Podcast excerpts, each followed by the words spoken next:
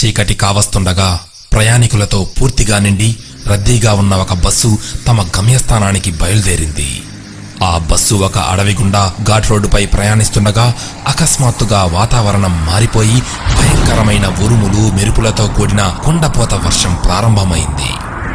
ప్రయాణికులందరూ చూస్తుండగానే ఒక పిడుగుపాటు వల్ల బస్సుకు యాభై అడుగుల దూరంలో ఓ చెట్టు పడిపోయింది. డ్రైవర్ చాకచక్యంతో బస్సును ఆపివేశాడు. ఆ చెట్టు మరో పక్కకు ఉన్న లోయ వైపు విరిగిపడటం వల్ల వీరి మార్గానికి ఎటువంటి అడ్డు రాలేదు. కొద్దిసేపటి తరువాత మళ్ళీ బస్సు బయలుదేరింది. ప్రయాణికులందరూ ఊపిరి బిగబెట్టుకుని కూర్చున్నారు. ఆ బస్సు మరో రెండు కిలోమీటర్లు వెళ్ళిందో లేదో మరో పిడుగు బస్సుకు నలభై అడుగుల దూరంలోని చెట్టుకు కొట్టింది. డ్రైవర్ చాకచక్యంతో మళ్ళీ బస్సును ఆపేశాడు. మూడోసారి పిడుగు ముప్పై అడుగుల దగ్గరలో కొట్టింది. ప్రయాణికులలో భయం తారాస్థాయికి చేరుకుంది. అరుపులు ఏడుపులు మొదలయ్యాయి. అప్పుడే బస్సులో ప్రయాణిస్తున్న ఓ పెద్ద మనిషి. చూడండి మనందరిలో ఈరోజు పిడుగు ద్వారా మరణం రాసిపెట్టి ఉన్న వ్యక్తి ఎవరో ఉన్నారు. అతని కర్మ మనకు చుట్టుకొని మనందరం కూడా అతనితో పాటు చావవలసి వస్తుంది. నేను చెప్పేది జాగ్రత్తగా వినండి. ఈ బస్సులో నుంచి ఒక్కొక్క ప్రయాణికుడు క్రిందికి దిగి అదిగో ఎదురుగా ఉన్న ఆ చెట్టును ముట్టుకొని మళ్ళీ బస్సులో వచ్చి కూర్చోండి. మరణం రాసిపెట్టి ఉన్న వ్యక్తి ఆ చెట్టును ముట్టుకోగానే పిడుగుపాటు తగిలి మరణిస్తాడు. మిగిలిన వాళ్ళు క్షేమంగా వెళ్ళవచ్చు. ఒకరి కోసం అందరూ చేస్తారో అందరి కోసం ఒకరు చేస్తారో ఆలోచించుకోండి అన్నాడు.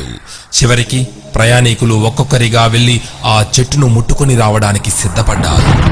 మొదట ఆ పెద్ద మనిషే మనసులో చాలా భయపడుతూనే వెళ్ళి ఆ చెట్టును ముట్టుకున్నాడు. ఏమీ జరగలేదు. అతడు ఊపిరి పీల్చుకొని క్షేమంగా వచ్చి బస్సులో కూర్చున్నాడు. ఇలా ఒక్కొక్కరు భయపడుతూనే వెళ్ళి ఆ చెట్టును ముట్టుకుని వచ్చి బస్సులో కూర్చోసాగారు. చివరికి ఒకే ఒక ప్రయాణికుడు మిగిలాడు. ఇక మరణించేది అతడే అని అందరికీ పూర్తిగా నిశ్చయమైపోయింది. చాలామంది అతని వైపు అసహ్యంతో కోపంతో చూడసాగారు. కొందరు జాలిపడుతూ చూడసాగారు. అతను కూడా భయపడుతూ బస్సు దిగి చెట్టును ముట్టుకోవడానికి నిరాకరించాడు. కానీ బస్సులో ప్రయాణికులందరూ నీ వల్ల మేమందరం మరణించాలా? వీల్లేదు అంటూ బస్సు నుంచి బలవంతంగా అతన్ని క్రిందికి నెట్టారు. చేసేదేమీ లేక చివరి వ్యక్తి వెళ్ళి ఆ చెట్టును ముట్టుకున్నాడు. వెంటనే పెద్ద మెరుపులతో పిడుగు వచ్చి కొట్టింది. తరువాత భయంకరమైన శబ్దం వచ్చింది. కానీ పిడుగు వచ్చి కొట్టింది ఆ చివరి వ్యక్తిపై కాదు బస్సుపై. అవును బస్సుపై పిడుగుపడి అందులోని ప్రయాణికులందరూ మరణించారు. నిజానికి ఆ చివరి వ్యక్తి ఆ బస్సులో ఉండడం వలనే ఇంతవరకు ఆ బస్సుకు ప్రమాదం జరగలేదు. అతని పుణ్యఫలం దీర్ఘాయుషు వారందరినీ కాపాడింది. ఈ కథలో లాగానే మనం జీవితంలో సాధించిన విజయాలలో కానీ ఆపదల నుండి రక్షించబడిన సందర్భంలో కానీ ఆ క్రెడిట్ అంతా మనదే అనుకుంటాం. కానీ ఆ పుణ్యఫలం మన తల్లిదండ్రులది కావచ్చు జీవిత భాగస్వామిది కావచ్చు పిల్లలది కావచ్చు తోబుట్టువులది కావచ్చు మన క్రింద పనిచేసే వారిది కావచ్చు లేదా మన శ్రేయస్సును కోరే స్నేహితులది బంధువులది కావచ్చు. ఈరోజు మనం ఇలా ఉన్నామంటే అది మన ఒక్కరి కృషి ఫలితమే అని అనుకుంటే పొరపాటే. ఎంతో మంది పుణ్య ఫలితం ఆశీర్వాద బలం వారు వారి అదృష్టాన్ని పంచడం కూడా కారణమై ఉంటుంది. ఏదో సినిమాలో చెప్పినట్లు బాగుండడం అంటే బాగా ఉండడం కాదు. అందరితో కలిసి ఆనందంగా ఉండటం. ఒక్కరిగా అయితే మనసులోనే నవ్వుకోగలం. కానీ అందరితో మనస్ఫూర్తిగా ఆ నవ్వును పంచుకోగలము ఆనందాన్ని పెంచుకోగలము. ఏమంటారు? సర్వే సుఖినోభవంతు శుభ్రంగా కాళ్ళు చేతులు కడుక్కొని భోజనానికి కూర్చుంటాం. మన అమ్మో ఇల్లాలో లేక మన కుటుంబ సభ్యులో ఎవరో ఒకరు మన కంచంలో వేడి వేడి అన్నం వడ్డిస్తారు. అందులోకి మొద్దపప్పు కూడా వేస్తారు. ఇంకా గుమగుమలాడే నెయ్యిని చెంచాతో వేస్తారు. ఆ కంచమంచుకు నోరూరించే ఆవకాయ కూడా. ఇవన్నీ చూస్తుంటే మన ఆకలి రెట్టింపోతుంది. ఆత్రంగా దండయాత్ర మొదలు పెడతాం ఒక్కో ముద్ద లోనికి దిగుతూ ఉంటే జీవుడు సంతోషంగా గొంతులేస్తాడు. ఆహాహా ఏమి భాగ్యమో కదా? ఆ? ఇంతలోనే కటక్కమని శబ్దం. పంటి కింద రాయి. అంతకు ముందుటి దృశ్యమంతా చెల్లాచెదరవుతుంది. ముఖం రంగులు మారుతుంది. కోపం నషాలానికి అంటుతుంది. ఈ రాయి ఎక్కడిది? బియ్యంలోదా పప్పులోదా మిల్లులోదా ప్లేటు శుభ్రంగా కడగకనా? లేక ఇల్లు సరిగ్గా ఓడవకనా? దాని గురించి జుట్టు పీక్కుంటాం. తిండి సంగతి మర్చిపోతాం. వండిన వాళ్ళ శ్రమను మర్చిపోతాం. వడ్డించిన వాళ్ళ ప్రేమను మర్చిపోతాం. ఆ ముద్ద మన నోటికి అందే వరకు జరిగిన గొప్ప విషయాలేమీ మనం గుర్తుంచుకోం ఆ ఒక్క రాయి మీదే మన దృష్టంతా. చిన్న కారణానికే మంచి సంబంధం పాడు చేసుకుంటాం. జీవితం కూడా అన్నం ముద్ద లాంటిదే. భగవంతుడు మనకు ఈ జీవితమనే అన్నపు ముద్దను ప్రసాదించాడు. అందులో రాయి ఏమిటి? చిన్న కష్టం. అది రాగానే ప్లేటును పక్కన పడేసినట్టుగా జీవితాన్ని పక్కన పెట్టేస్తాం. జీవించడమే మానేస్తాం. ఎన్ని సంతోషాలున్నాయో ఎన్ని అనుభూతులున్నాయో అవన్నీ మర్చిపోతాం. రాయి లాంటి కష్టం మీదే మన మనసును పాడు చేసుకుంటాం. ఇంత పెద్ద జీవితంలో చిన్న కష్టాన్ని మనం ఓర్చుకోలేమా? చెప్పండి. సుఖం తరువాత దుఃఖము దుఃఖం తరువాత సుఖము మానవ జీవితంలో తటస్థిస్తూనే ఉంటాయని భగవద్గీతలో చెప్పిన మాట మర్చిపోతే ఎలా? అందుకే జీవితమనే విందులో కష్టమనే రాయి వచ్చినప్పుడు ఆ రాయి విషయాన్ని పక్కకు నెట్టి జీవితపు విందును ఆనందంగా ఆరగిద్దాం ఏమంటారు?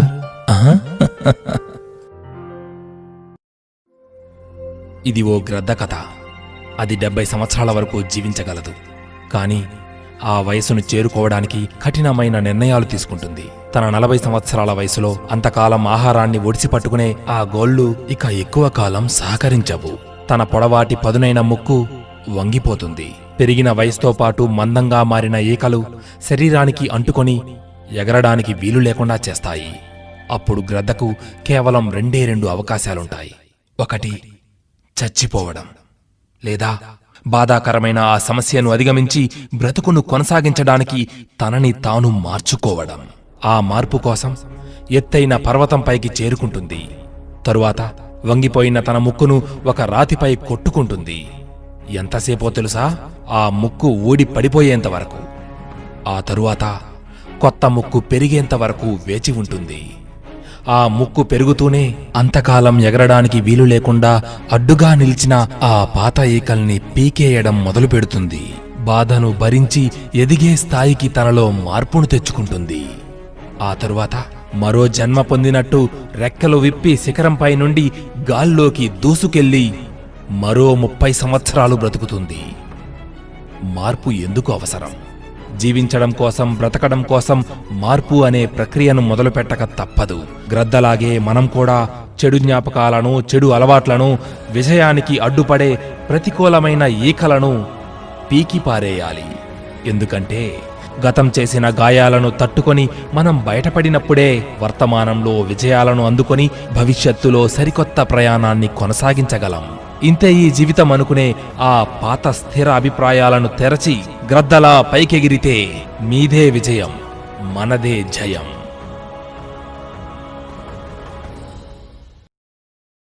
మిత్రమా విజయాన్ని సాధించాలనుకుంటున్నావా? ఆ?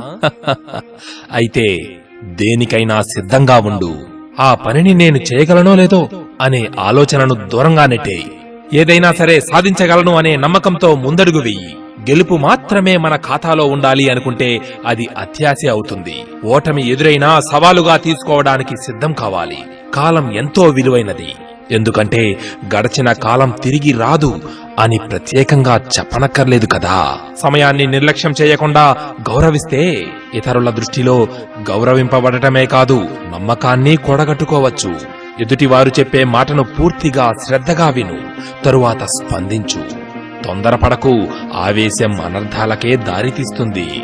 ఓ చెట్టుని నాటడం పెంచడం కష్టమే. కాని దాని ఫలం ఎంత మధురం కదా. ఆ? ఓర్పు ఎంత కఠినంగా ఉంటుందో దాని ఫలితం కూడా అంత మధురంగా ఉంటుంది. నీ శ్రమను చూసి ప్రకృతి హృదయం కరిగి అది నీకు సహకరించి తీరుతుంది. నా మాట నమ్ము. కాచే చెట్టుకు రాతి దెబ్బలు అని ఊరికే అనలేదు. విజయ సాధనలో తీవ్రమైన కష్టాలు ఎదురవుతున్నాయంటే నీవు విజయానికి చేరువవుతున్నావని విశ్వసించు. కష్టపడు. ఇష్టంగా కష్టపడు. నీవు చేసే పనిని ఆనందంగా ఆస్వాదించు. నీ శక్తినంతా దానికోసం ధారబోయి. పోయేదేం లేదు. ఓటమి ఎదురైనా కూడా అనుభవం వస్తుంది. లేదా విజయమే నీ వశమవుతుంది.